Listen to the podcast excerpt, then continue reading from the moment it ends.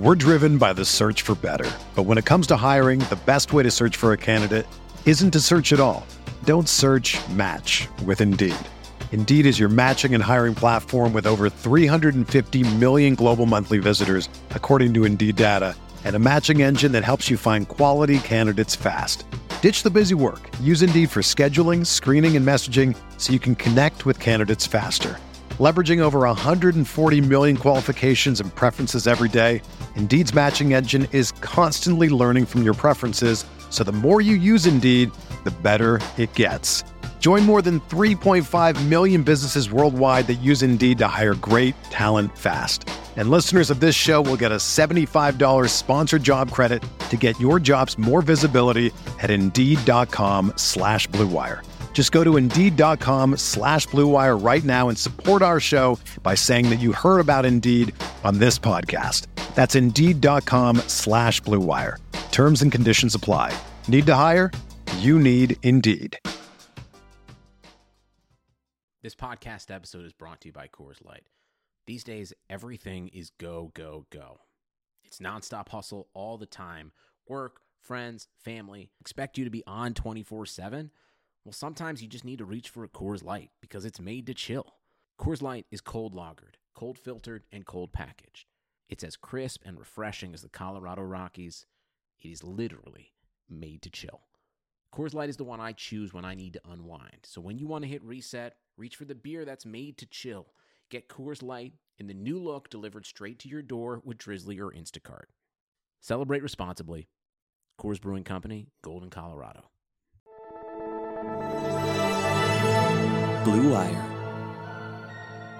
Hey, this is George Kittle, and you're listening to Candlestick Chronicles. New England sending QB Jimmy Garoppolo to 49ers. We believe we found the right guy. Garoppolo, quick pass, caught by Kittle. He dives, and he's in. Touchdown,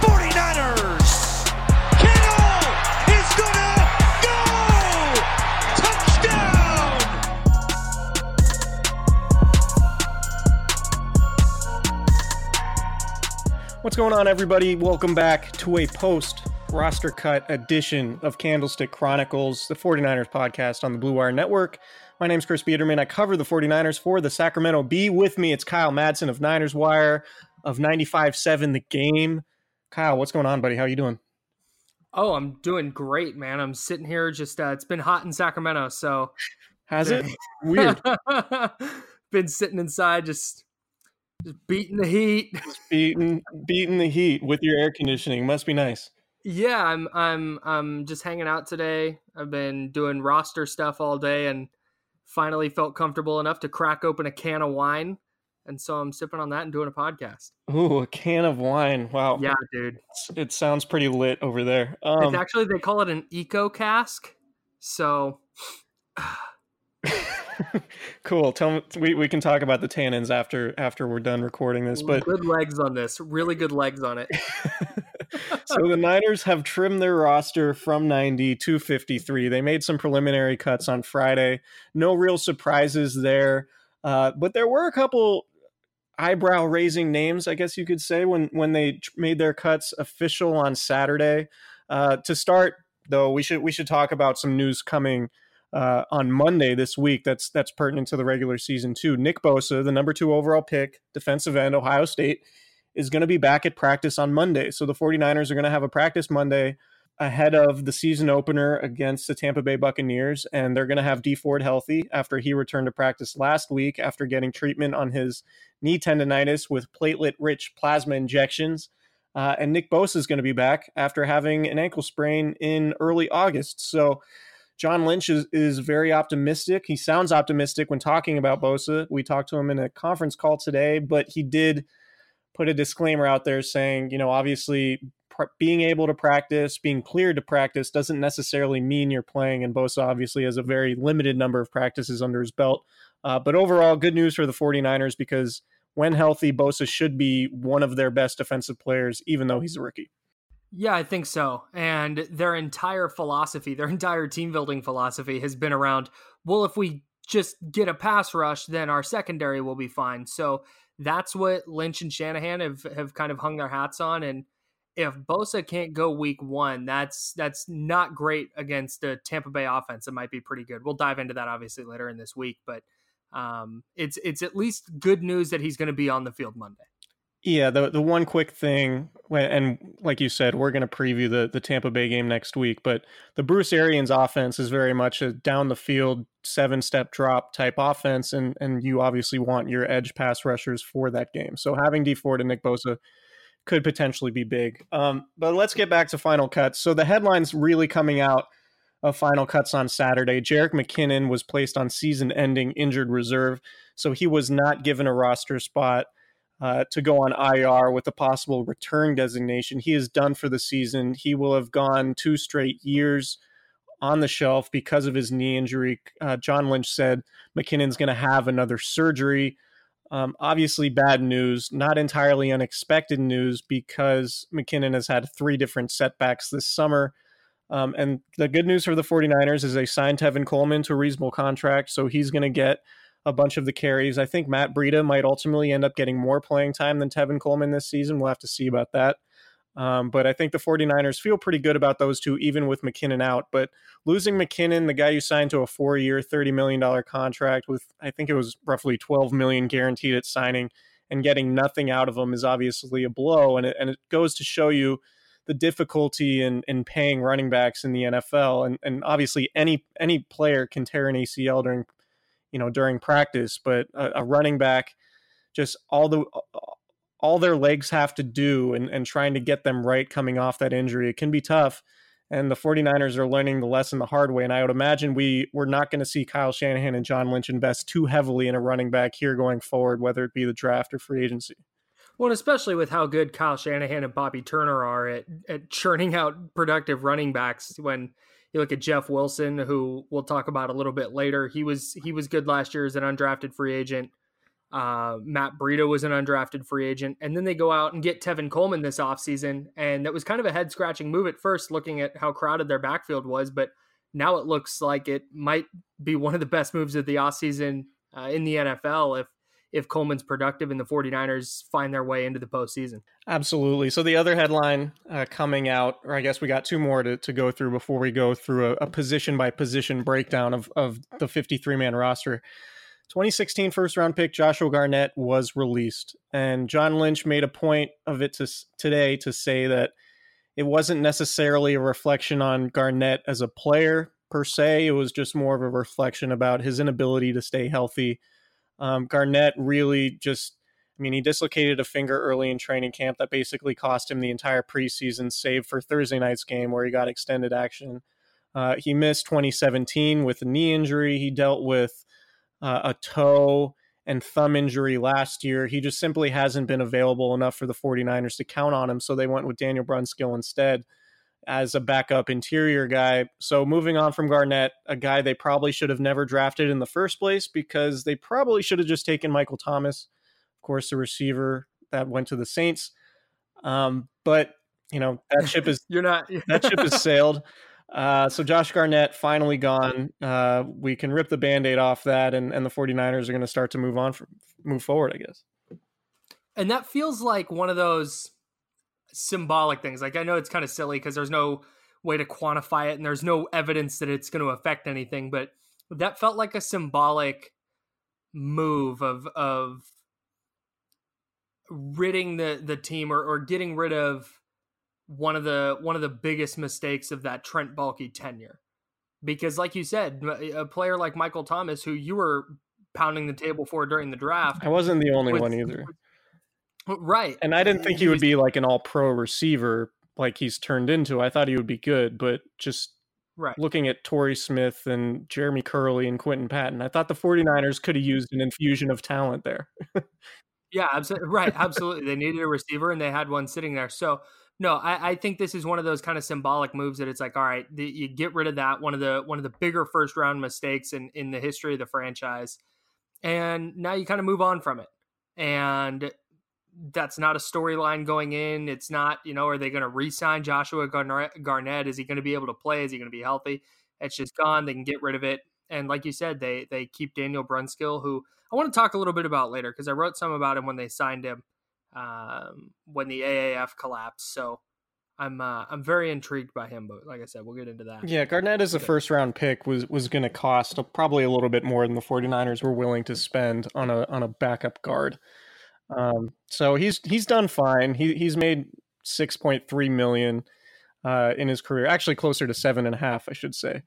Um, but obviously, the cap number going from a, a, former undrafted practice squad player on the Falcons, um, you know, the, the Niners are going to save a little bit on the margins there in terms of cap dollars.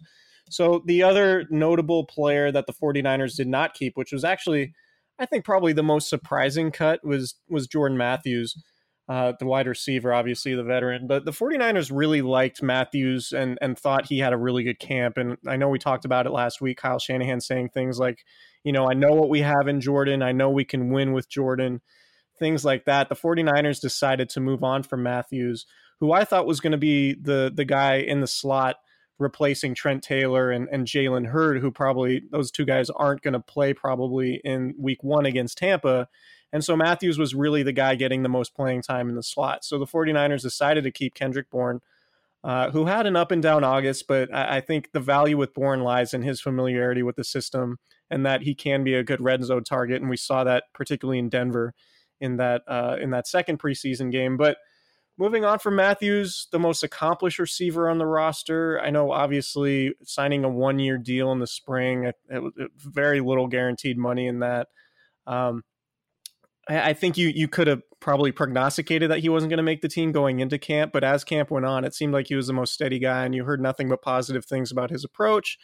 And you know, first guy in, last guy out, all that type stuff. One thing I heard, which was interesting, is he was a real big guy on, in terms of nutrition uh, and and that sort of um, you know permeated through the rest of the receiving corps in the, the receiving room and matthews was really the leader of that group. And and so i thought he would make the team and i was a little bit surprised that he didn't. Uh, i can understand why he didn't just because he's not the most talented guy in the world but uh, just a little surprised given that i thought the 49ers were going to have him at least early in the year to to replace taylor and matthews in the slot yeah, after what Kyle Shanahan said, I I wrote a piece at the Niners Wire that was basically like, all right, let's pencil Jordan Matthews onto the team. And then he didn't play much in the fourth preseason game, and it just had all the all the earmarks of Jordan Matthews was going to make the team. Mm-hmm. And then and then they cut him, and it was something that that you had talked about earlier in the offseason, how you know this kind of felt like the Jeremiah Attaochu signing where it's a it's a veteran who was good early on, but hadn't really lived up to expectations in the last couple years, and then gets cut, and that's pretty much what mm-hmm. happened. Mm-hmm. Uh, so it shows it shows quite a bit of confidence in Kendrick Bourne because early on in the year, with Trent Taylor out and Jalen Hurd likely out for Week One, um, they might need to rely on Kendrick Bourne a little bit. So he obviously made enough plays in camp and in, in the preseason to warrant a spot and and he ultimately he led the team and he led the receiving corps in receiving yards last year. So they know he can produce in the NFL, and he's he's going to have to to continue doing that to justify his roster spot. yeah, sure. so let's go through these position by position breakdowns, and we'll get back to the to the receiver com- conversation in in a second because it is going to be interesting how that group is put together in terms of where they play uh, early on in the season while while Taylor and Hurd are, are coming back from their injuries. But obviously, we got to start at quarterback.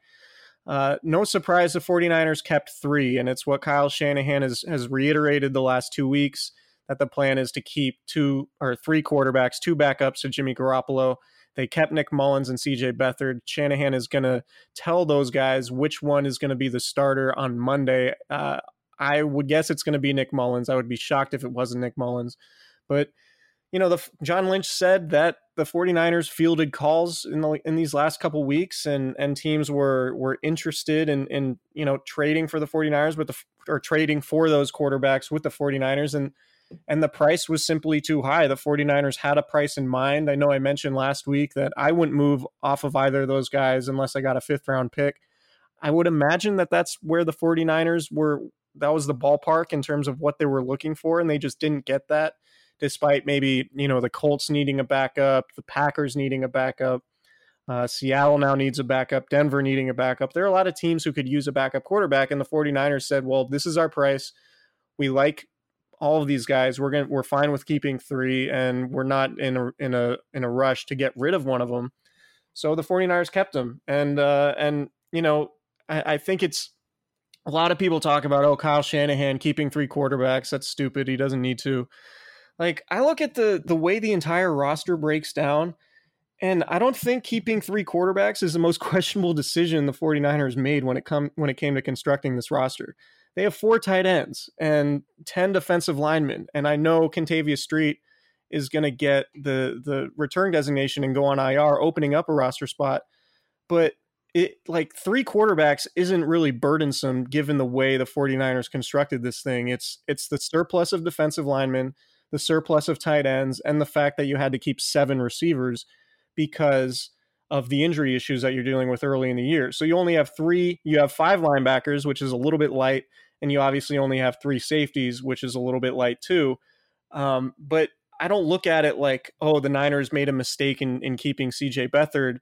Uh, I, I think the issue is like Kaden Smith or Julian Taylor, guys that you could probably get to the practice squad that are still on the roster that you're keeping, which is costing other guys like Jeff Wilson Jr. roster spot. So overall, I'm fine with the 49ers keeping three quarterbacks. I, I went through it last week, and, and you can go back and listen then. But I just I just find quarterback you know a much more valuable position, particularly when you have somebody who's experienced within your system, and you have a quarterback like Jimmy Garoppolo who has not played a full season yet.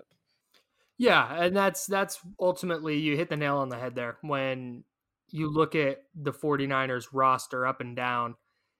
There's not a player they got rid of outside of like you said, Jeff Wilson Jr. had a productive preseason, but how much how much was he actually going to play? We'll talk about that in a little bit. Um, Elijah Lee, um, you know, was was he going to get on the field very much outside of special teams?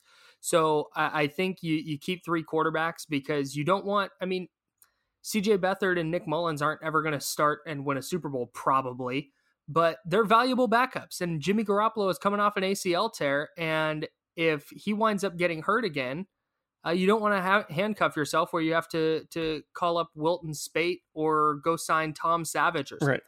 So I, I think you, you keep those guys and and just hope, like I said, hope like heck that that it never becomes an issue and they don't have to play. Right. Like you're better off having a quarterback who knows the system, who can competently run the offense. Not necessarily somebody who's going to take you to the playoffs. But if you lose Garoppolo, your season's in the tank. But in order to still develop the rest of the roster, you need competent quarterback play.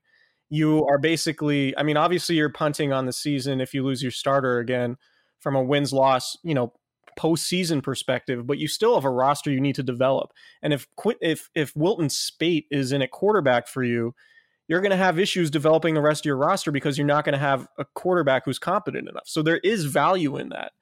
Uh, and somebody like Jeff Wilson Jr. So let's go to running back right now the Niners kept Tevin Coleman, Matt Breida, Raheem Mostert, and Kyle Juszczyk, four four running backs, which is the same number they've kept the last two years. I had Jeff Wilson Jr. making the team because the 49ers needed depth badly um, at at halfback the last couple seasons because of injuries, and obviously Jeff Wilson Jr. got starts last year because of the injuries at tailback. So, I, you know, I'm fine. Like Tevin Coleman doesn't have really any injury history, so I'm fine there. Matt Breida although he dealt with an ankle issue basically throughout the entire season last year, he only missed a, a game or two, I think, at the end of the season. Um, so I think you're fine keeping four. But the point being, like, you know, quarterback is much more valuable than a running back. You can pick up a street free agent or Austin Walter. And I, I, I actually think maybe by the time this comes out, Jeff Wilson Jr. gets picked up by another team, but it's also extremely possible that Jeff Wilson Jr. just goes onto the practice squad and he's there for the whole year and available to the 49ers whenever they need him. So, yep, I find keeping CJ Beathard is far more valuable than a running back who, you know, you is is basically replacement level, right? Um, so I don't really have any issues with what the 49ers did at running back. What are your thoughts? I don't no, I'm right there with you. Uh, Jeff Wilson ultimately, as good as he was in the preseason, and he's an NFL running back to me. And if a team picked him up, I, it would make a lot of sense. But like you said, it's completely reasonable to think he clears waivers and the 49ers scoop him back up onto the practice squad. And then they use him if one of their running backs gets hurt. I mean, that's an entirely realistic scenario that might play out. But he had fumbling issues last year. Uh, he averaged, I think, four yards a carry. He didn't get in the end zone. And yeah, that was with with Nick Mullens at quarterback, but it's not like he averaged six yards a carry on 150 attempts last year. We have a pretty limited sample size of Jeff Wilson in the regular season, and I think the 49ers, that's a little bit more what they're basing it off of. And it was going to be a stretch to keep four running backs, even when we thought Jerick McKinnon was going to be healthy. So Jeff Wilson Jr. probably wasn't going to suit up on Sundays. And even if he did, he probably wouldn't see the field very much. So it makes sense. Like we knew the Niners were going to have to cut NFL level players. And that's what they did in this instance. They they kept three running backs, which is four if we're counting Kyle Juszczyk. So they they kept four running backs, which is normal, and and then cut the outlier. I think that's I think that's completely reasonable. Yeah, and and the backlash to you know the decision to cut Jeff Wilson Jr. is oh this guy's good. I can't believe you're getting rid of him. Stupid, whatever. Every team has a, their own version of Jeff Wilson Jr. A a running back basically on the fringes of the roster who has a good preseason largely because he's playing against backups who a lot of people think should make the team because they play well in those exhibition games you know like so it's not a unique situation and it, it, the the other side of that is that all these guys are available like you can go get a running back on the back end of a roster somewhere or a practice squad anywhere in the league you know like any running back on a practice squad you can snag right. so if there's an offense that's similar to Kyle Shanahan's a zone scheme that you like you can just go get him so like these you know Jeff Wilson might be good but he's very much a replacement level player who you can who you can replace during the season without without any issue so let's talk about receiver. Yeah, let's let's yeah. revisit this yeah. this receiver discussion a little bit. So obviously Dante Pettis, Deebo Samuel, Marquise Goodwin, Kendrick Bourne, Richie James Jr. Uh, who am I missing?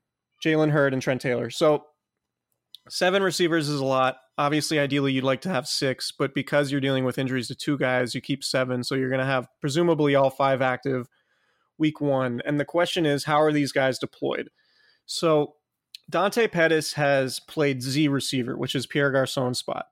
Uh, Deebo Samuel has played X, which is essentially Marquise Goodwin's spot, though Goodwin is going to play a little bit of a different role. Maybe you'll see some F going forward, and, and the Niners are going to have to mix and match a little bit. F is that slot position. You think about Taylor Gabriel and what he was able to do as a deep threat in Shanahan's offense with the Falcons. I think that's what the 49ers ultimately envision with Goodwin. The question becomes what happens on like third and six?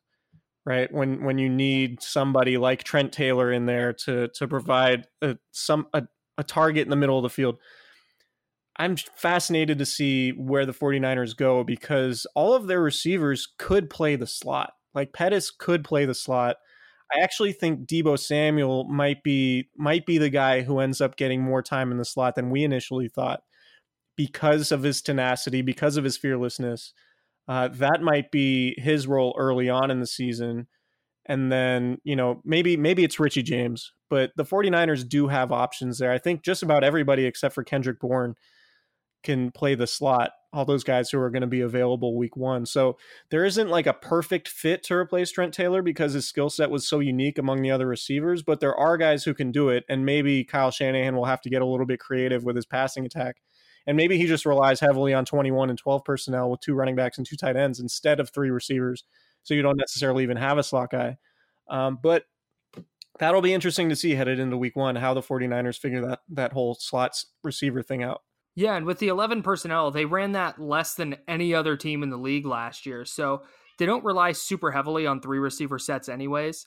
And Kyle Shanahan talked about, I think it was you that wrote about it at owners' meetings, or, or we talked about it on the podcast, that he wanted more versatility out of his receiver group. And when you look at this group, outside of Kendrick Bourne, it feels like everybody can do a little bit of everything, which I think is helpful for for a coach who wants to have have variety with his with his personnel and with his formations and what he can do out of out of those formations with that personnel. So uh, I I think when you look at this group of receivers, yeah, there's a lot of question marks in terms of uh, uh potential productivity, but I feel much better about the receiving corps this year for the 49ers than I have really since 2012 or 13 ish. Yeah, so I, I, agree with everything you said. So that, that'll be fascinating to see as as the season goes on how these guys progress because there are so many question marks and and so many young guys. I mean, really, Marquise Goodwin is is the most experienced one, and, and Kendrick Bourne, obviously the most productive last year. So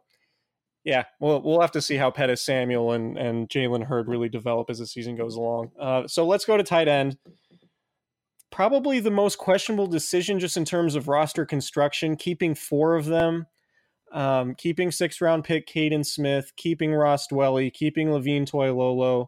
Obviously, George Kittle is a headliner of that group, and in in ideal world, you give him about eighty percent of the snaps, and then let the other guys just sort of fill in around, along the margins. But um, it was surprising to see him keep four. I thought it was going to be Ross Dwelley or Kaden Smith uh, towards the end, particularly after after Dwelley didn't play in the preseason finale, and Kyle Shanahan said he's seen enough from him. I, I just penciled him in as a third tight end and and put Kaden Smith on the practice squad. And and I do think the 49ers probably could have gotten Kaden Smith through waivers to the practice squad. Um, so it was surprising to see four. In terms of Toilolo, like I think he's the best blocker outside of Kittle of those three guys, and he's probably going to get the most snaps, assuming everybody's healthy. Uh, just as a pure blocking tight end in the in the same role that Garrett Celek had last year. I think Celek only had five catches or whatever it was, but he Celek is a good blocker and, and Toilolo is a really good blocker, and I think we saw that in the preseason and training camp. So it wasn't surprising at all to see Toilolo make the team. Uh, but it was surprising to see the 49ers keep both Dwelley and Smith. Yeah, I thought for sure when I when I made my initial 53 man roster projection, I had them keeping all four tight ends, mostly because I just couldn't decide which one would stick around and which wouldn't. And that seemed like a lot. And the fact they're keeping four, I'm not maybe they they didn't think Smith would clear waivers or something and they want to keep him to to help him develop but it's an interesting choice for sure, and not one with some of the numbers issues they have at other positions that I thought they would make.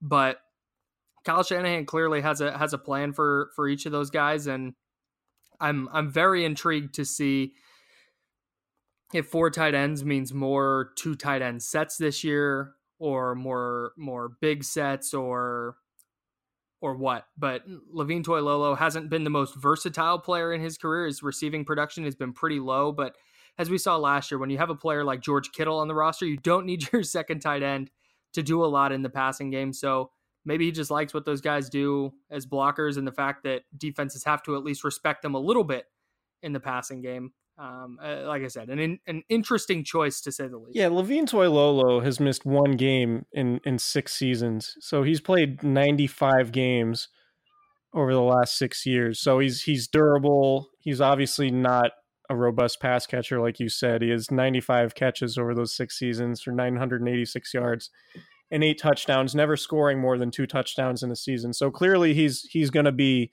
a blocking tight end. And, and I would imagine he is going to be second on the 49ers in snaps. So we'll have to see how the 49ers deploy Dwelley and Smith. John Lynch did, did say today in that conference call that Dwelley was probably the most improved player on the 49ers roster throughout training camp. And, and he did look pretty good as a pass catcher uh, during training camp and the preseason, although he was a target of three of Jimmy Garoppolo's interceptions during that five interception practice. Uh, and it did take him a little bit to you know a little bit of time to to connect in Kansas City when Garoppolo actually you know played pretty well in in that third preseason game.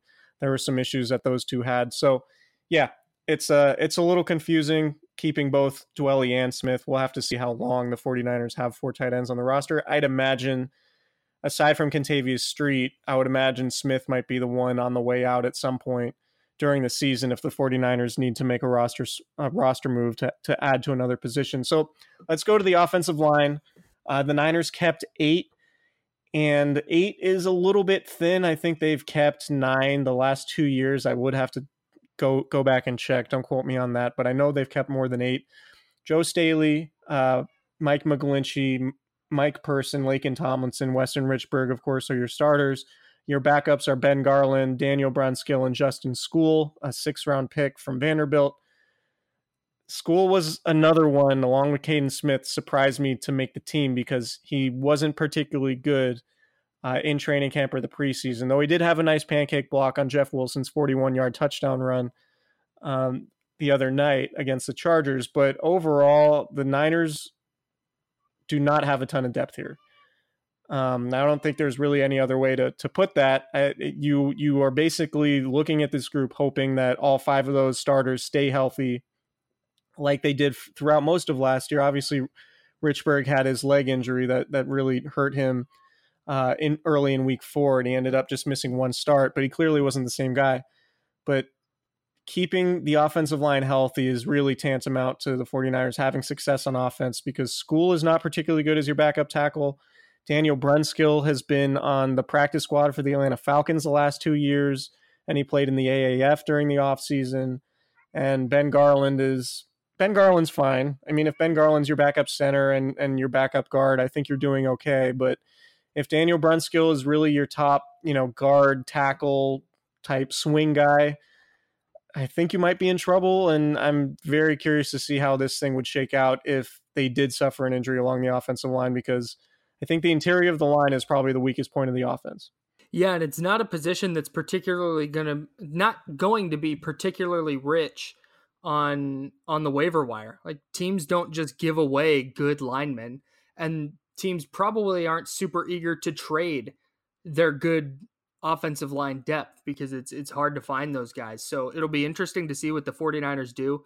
Daniel Brunskill's intriguing because he played tight end in college and then moved to tackle and spent some time with the Falcons on their practice squad and then played tackle in the AAF and then was the first player in the game at guard for Mike Person in the third preseason game which I thought was pretty interesting. So maybe he's just developed really well and, and they like the direction he's going, but we knew that offensive line depth was going to be a problem to begin with. And the the way the 53 man roster shook out really just maybe Brunskill can be the fifth tight end. Maybe this maybe this offensive line thing is just a misnomer and they had him on the team so they can actually have five tight ends because four isn't enough or maybe Toilolo at 6'8", 270 is going to play a little tackle. Interesting. Yeah, there's a lot of talk about the NFL. There, there's a lot of talk about football in the NFL becoming a positionless sport. So maybe Kyle Shanahan's just way ahead of the curve with with Brunskill and Toilolo. Maybe that's why Jimmy Garoppolo looked so bad against Denver because he's been working so hard at safety. Good point. Really, really on the stuff. All right, let's let's take a quick break to talk about my bookie Guys, it's a brand new football season. Antonio Brown is on the Raiders, if you have not heard. Le'Veon what? Bell, the running back, he's with the Jets. Yeah, the Steelers running. What? Get out yeah, of town, Odell Chris. Beckham Jr., the guy who makes all the one-handed catches. Uh, he, he yeah, plays the for the Cleveland guy. Browns. Get out of my face! No, You're lying. Dead, dead serious. Is this your fantasy team? No, it's not my fantasy team. But I can promise you, the one thing that hasn't changed is where I'm putting my money down to bet on all the games. My bookie is the place to bet on football every weekend. Our Blue Wire podcasters are using mybookie.com slash Blue Wire to sign up this year. My bookie has better bonuses and more prop bets than any other sports book, period. This year, they're hosting the first online handicapping super contest where first place is guaranteed to win at least $100,000, and it only costs $100 to enter. That's a lot of cheese. All you got to do is pick five NFL games against the spread every week to climb the leaderboard and score your share of the huge cash prize pool. MyBookie is live in game betting on every NFL game. They've got the most rewarding player perks in the business. And for you fantasy guys out there, talking to you, Kyle, you can even bet that's me. You can even bet the over under on how many fantasy points a player will score each game. Visit MyBookie online today. That's M Y B O O K I E. And don't forget to use the promo code BLUEWIRE when creating your account to claim the bonus. Bet, win, get paid. MyBookie.com slash BlueWire. All right, so let's let's go to the other side of the football, shall we? And talk about the defense. And let's start with linebacker, where the 49ers went a little bit light. And there was uh, for me, it was a, it was difficult to decide whether or not the 49ers would keep five or six linebackers. They ended up going with five, which you know, so they're going to keep Fred Warner, Kwon Alexander, obviously rookie Dre Greenlaw, probably the favorite to start at Sam linebacker. Uh, undrafted free agent Azeez Al-Shaair made the team over David Mayo and Elijah Lee, which is very interesting. And then Mark Nzeocha, who had an interception on Thursday and is a favorite of special teams coordinator Richard Hightower, is the last linebacker, and obviously one of the team's best special teams players. Uh, shout out to Germany. Maybe Mark Nzeocha can make the Pro Bowl this year, thanks to all those votes coming out of uh, coming out of Germany. But so obviously, David Mayo and Elijah Lee are, are sort of the headliners in terms of guys not making the team. Azeez Al-Shaair played very well during the preseason. He was a guy the 49ers really liked in terms of the tape he put on on film at Florida Atlantic. He suffered an ACL tear and an MCL tear. Uh, but, you know, the 49ers are really surprised about how quickly he came back. And uh, and and he was, you know, Chris Kiffin, the, the 49ers pass rush specialist coach, he, he recruited Azeez Al-Shaair uh, back when he was a defensive coordinator at Florida Atlantic. So it's easy to see where the where the connection was. And, and the 49ers just thought, you know, this guy probably would have been drafted a, a you know, a day two pick maybe, or probably maybe round four, round five, something like that, if he were healthy coming out. But after suffering his knee injury, a non-contact injury, in October during a practice in college to come out, be full go at the start of training camp, and win win a roster spot over veterans who the 49ers likes, particularly for their special teams value in Mayo and Lee, I think is really impressive. And and Al-Shaair is going to get a lot of coverage this season. There's there's one thing I know about NFL coverage. Azeez Al-Shaair is going to get his name in the paper. Is that right? Yeah, that's right. if there's one thing you know about it, well, I may or may not be working on something with him. Um, not with him, but about him in the coming days. We'll we'll see how this how this goes. But Sp- dude, spoiler! I know. I know. Nobody take my Azeez Al-Shaair idea. yeah, he was he was such a uh, a fun player to watch when you go back and, and you look at what he did in college. He was just kind of all over the place in college, and his numbers reflect that. And he came back from a from a pretty horrific knee injury. So I'm I'm interested to to see him for sure. He'll probably only be a special teams contributor early on, um, at least early on in his career.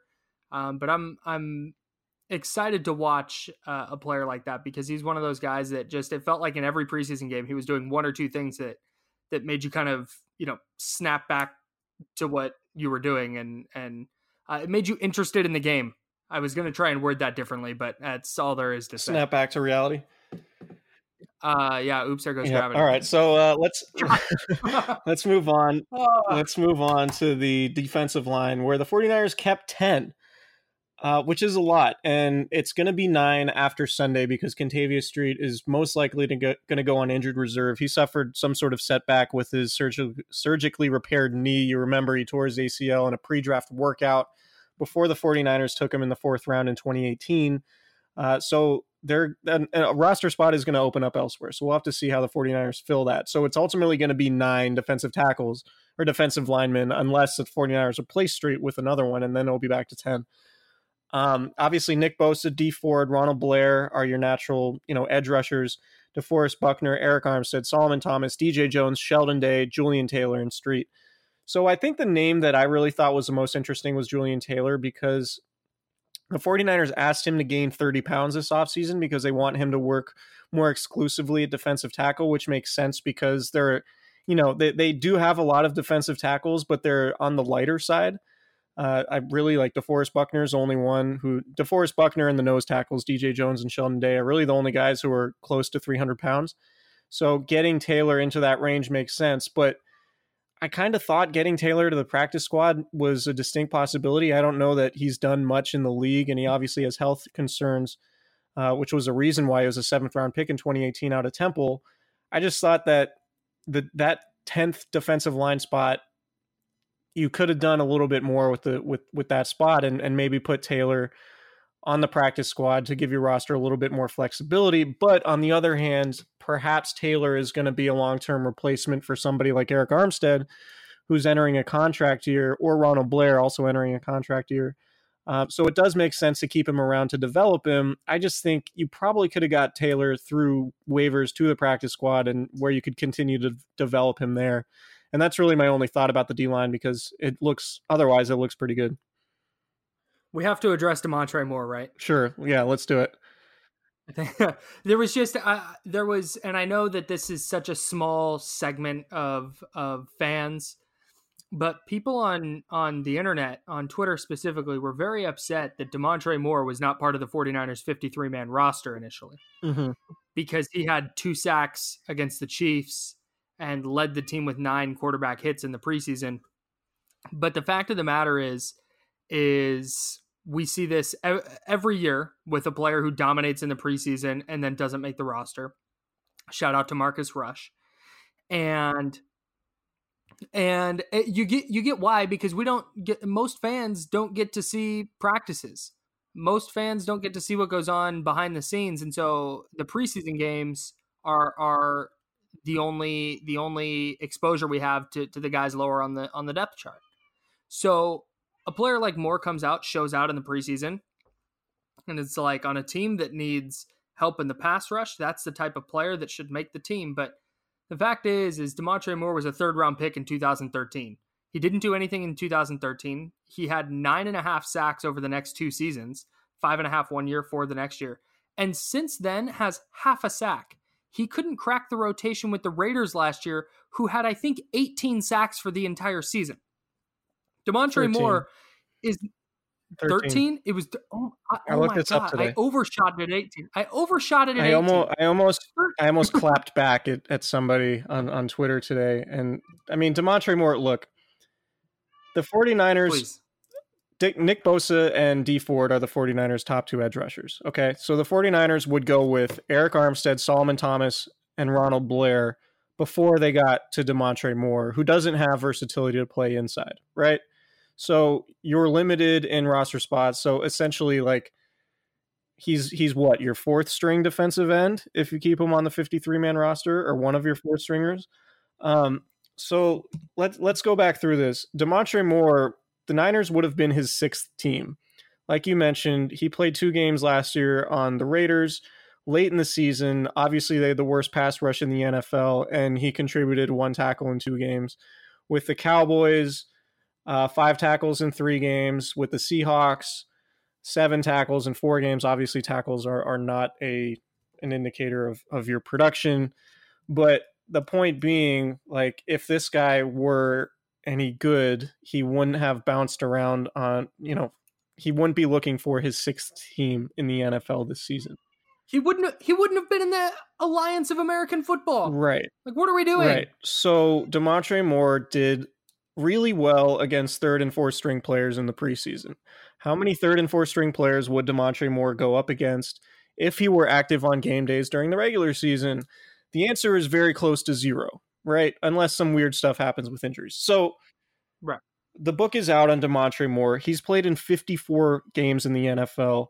He has never been a coveted player since bouncing from the Giants and having uh, you know, having a five and a half sack season in 2014 and a four sack season in 2015.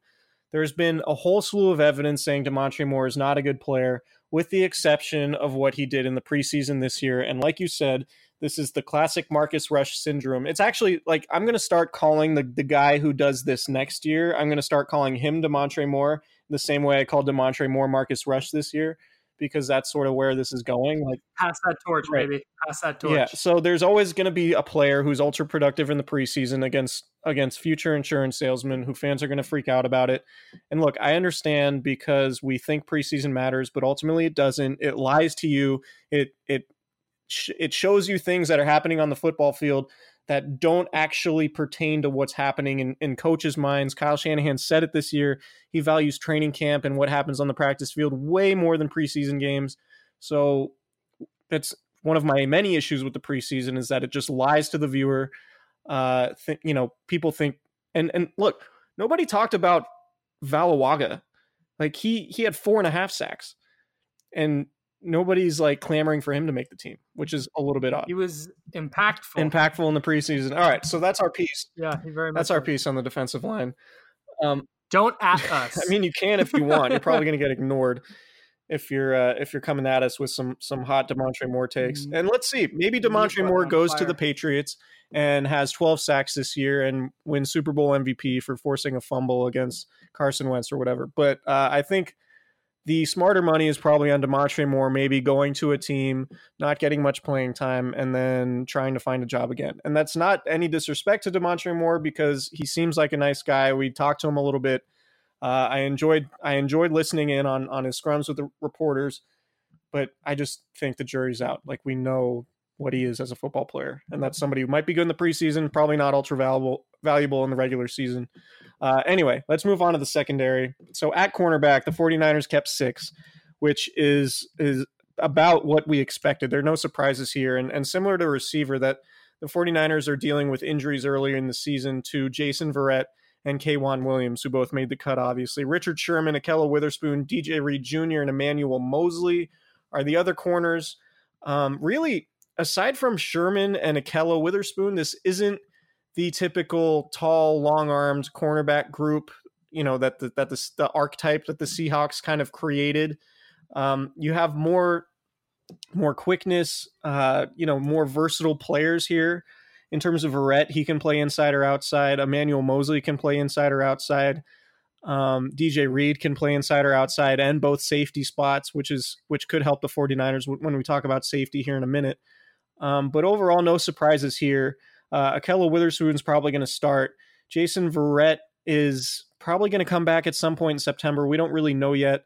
Uh, K'Waun Williams worked out heavily on Saturday. He could go week one. One of the interesting things I thought we saw in the third preseason game that we already talked about was Jimmy Ward playing in the slot and then Tarvarius Moore coming onto the field and playing free safety. Uh, that's an interesting little wrinkle. So I wonder how that will change if it does change when Williams comes back. But overall, I think a um, no no surprises in terms of final cuts. But this is a really interesting position, and a lot is is going to fall on the shoulders of Ahkello Witherspoon because the 49ers absolutely need him to be good because nobody's going to throw Richard Sherman. Yeah, I think I think that's that's I think that's probably right. Um, I'm I don't want to say I'm surprised Jason Verrett made it because he wasn't so significantly hurt that he's not going to play this year. But when they signed him, it was very much a, a question mark whether a he was going to be able be ready to play, and b if he was going to make it through the preseason healthy. So uh, that was something that I was really excited just for him as a as a person to to battle back from from that Achilles tear last year and to get onto the roster, uh, the the 53 man roster, and he's going to be active on game days. Like they're going to need him to play. So um, I, I'm I'm pretty excited for Jason Verrett, and and if he winds up playing at the level that he was playing uh, before he really started getting hit with all these injuries, that's going to be a huge signing for the 49ers, and he's going to be able to contribute uh, pretty much right away. They think ultimately that he can get back to the player he was when he went to the Pro Bowl in 2015. They they they think they saw enough during training camp when he was there before he got hurt. I want to say it was August 7th when he twisted the ankle the same day that that Nick Bosa twisted his ankle, um, they thought there were signs of him returning to that player. And obviously, that would be a, a, huge upgrade over what we saw from Ahkello Witherspoon last year. So it's sort of a wild card. The 49ers are ho- holding out hope that they can get there with Verrett. I'm dubious just because it's only been, you know, five games that he's played since 2015. So we'll have to see if he can stay healthy. But if he if he can get healthy, and get to that level, it could be a huge signing for the 49ers. But obviously, you know, injuries are a big deal, and, and he's dealt with a lot of them.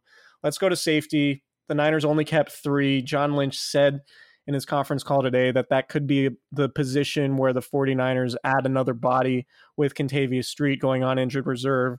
So they, the three are Jimmy Ward, Jaquiski Tartt, Tarvarius Moore. Obviously, the thing that stands out about this, Marcel Harris did not make the cut, which was a little bit surprising given that he was the only other you know natural strong safety that the 49ers had who who seemed like he was on the bubble at least to to make this team. So we'll have to see how this goes. Jaquiski Tartt has missed a little bit more than half the, the games the last two years with with various injuries. Uh, Jimmy Ward obviously we've talked at length about his injury history so it could be that DJ Reed is is going to be, you know, the backup safety both at the strong and free spots. You have Tarvarius Moore who can play corner too, providing depth to the cornerback group. Obviously, he can play both safety spots now. You move on from Adrian Colbert, who was waived injured with a hamstring injury. I thought he could have made the team if healthy, just simply to to play special teams, since he was essentially, you know, a third string safety throughout training camp. but um, three is thin, and your two of your three guys have been really injury prone lately. So the 49ers are crossing their fingers and, and hoping that Ward and Tartt can stay healthy because they need them to, because they started something like 74 combinations of safeties last year, and they do not want a repeat of that situation. It's 73 combinations. Sorry, Get right, man. Clean it up. My B. Um, re- re- real quick, the the thing that intrigued me the most about this is that the 49ers had so many opportunities in the offseason to either sign or draft a safety. The safety market was really good in free agency.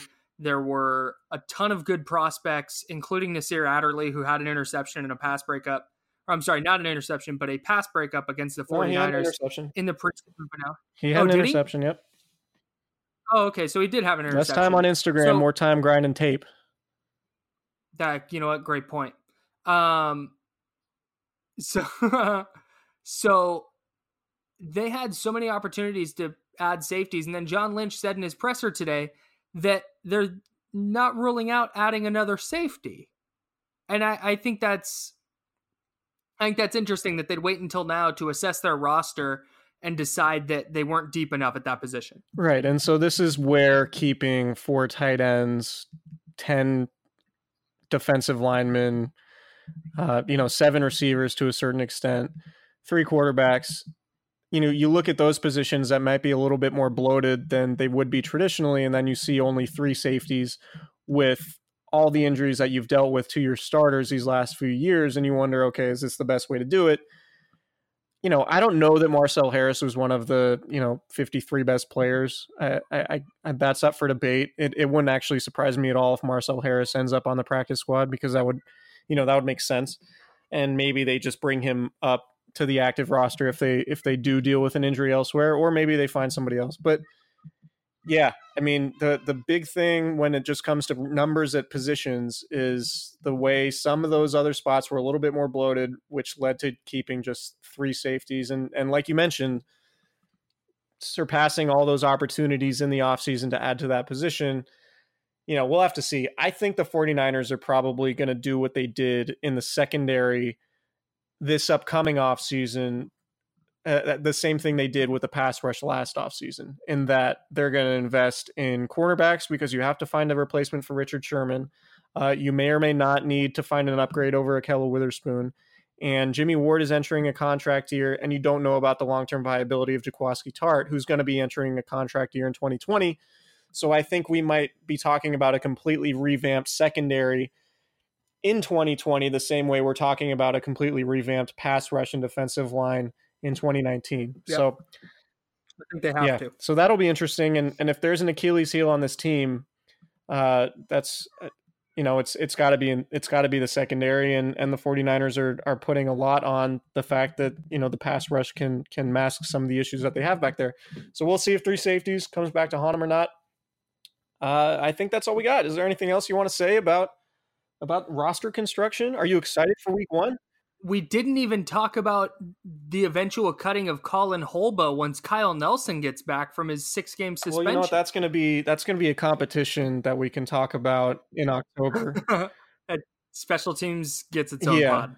um, yeah, Kyle Nelson still has six games left on his PED suspension, so uh, that sort of delays the inevitable when it talks and talking about the the heated competition at long snapper. Uh, the 49ers going to have. I'm sorry for delaying this. um, yeah, Robbie Gould, Mitch Wishnowsky, and Colin Holbrook. Those are the specialists. They made the cut. Yeah. Stunning. Truly Yeah, stunning. Truly stunning All right, stuff. let's get out of Uh, all right, so next week we're going to preview. Wow, the regular season. The regular season's here. We're going to talk about expectations for the whole year. We're going to preview the Tampa Bay game. I will try not to lament the fact that I have to spend an entire week in Youngstown, Ohio before the Cincinnati game. Uh, hopefully, a hurricane won't blow us away in Tampa Bay next weekend. Uh, but yeah, we'll talk to you guys next week. Uh, happy start of the regular season, Kyle. I hope you I hope you enjoy it. Thank goodness.